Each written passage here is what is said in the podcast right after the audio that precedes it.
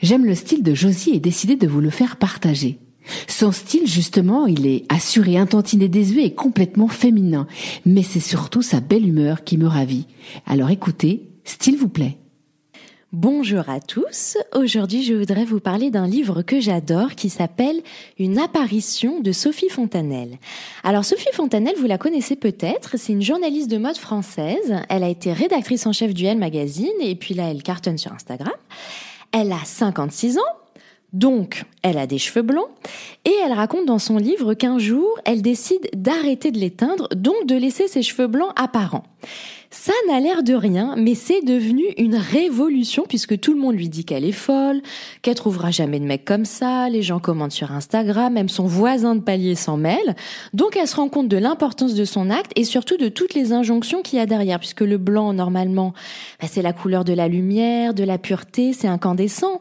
Mais du blanc sur le crâne des femmes, alors là, ça devient synonyme de sorcière, de laideur, de folie, enfin de plein de clichés qu'on a dans la tête justement. Donc Sophie Fontanelle, elle décrit dans le livre tout ce qui lui arrive et elle voit ça comme une apparition, comme une lumière qui se pose sur elle et comme une nouvelle façon d'être, ça la libère. C'est presque une expérience en fait parce que c'est à la fois intime parce que c'est son histoire personnelle et en même temps ça nous concerne toutes.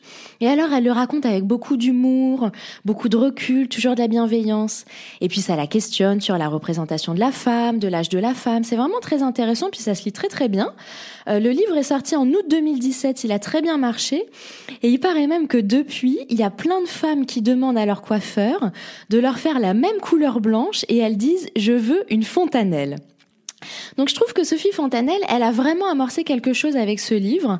Moi, j'aime beaucoup le personnage. D'ailleurs, un jour, j'étais à la bibliothèque municipale et je lisais un autre de ses livres qui s'appelle La Vocation, qui est génial aussi, je vous le conseille. Si vous aimez la mode, alors là, lisez-le, c'est parfait. Et ça m'a tellement plu que j'ai décidé d'écrire une lettre à Sophie Fontanelle pour lui dire que j'étais en pyjama à la bibliothèque, plongée dans son livre, que j'adorais ce qu'elle écrivait et qui elle était.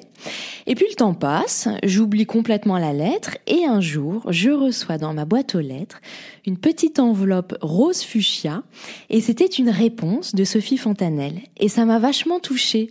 Alors je vous dirai pas ce qu'elle m'a dit, mais ça m'a donné de l'espoir.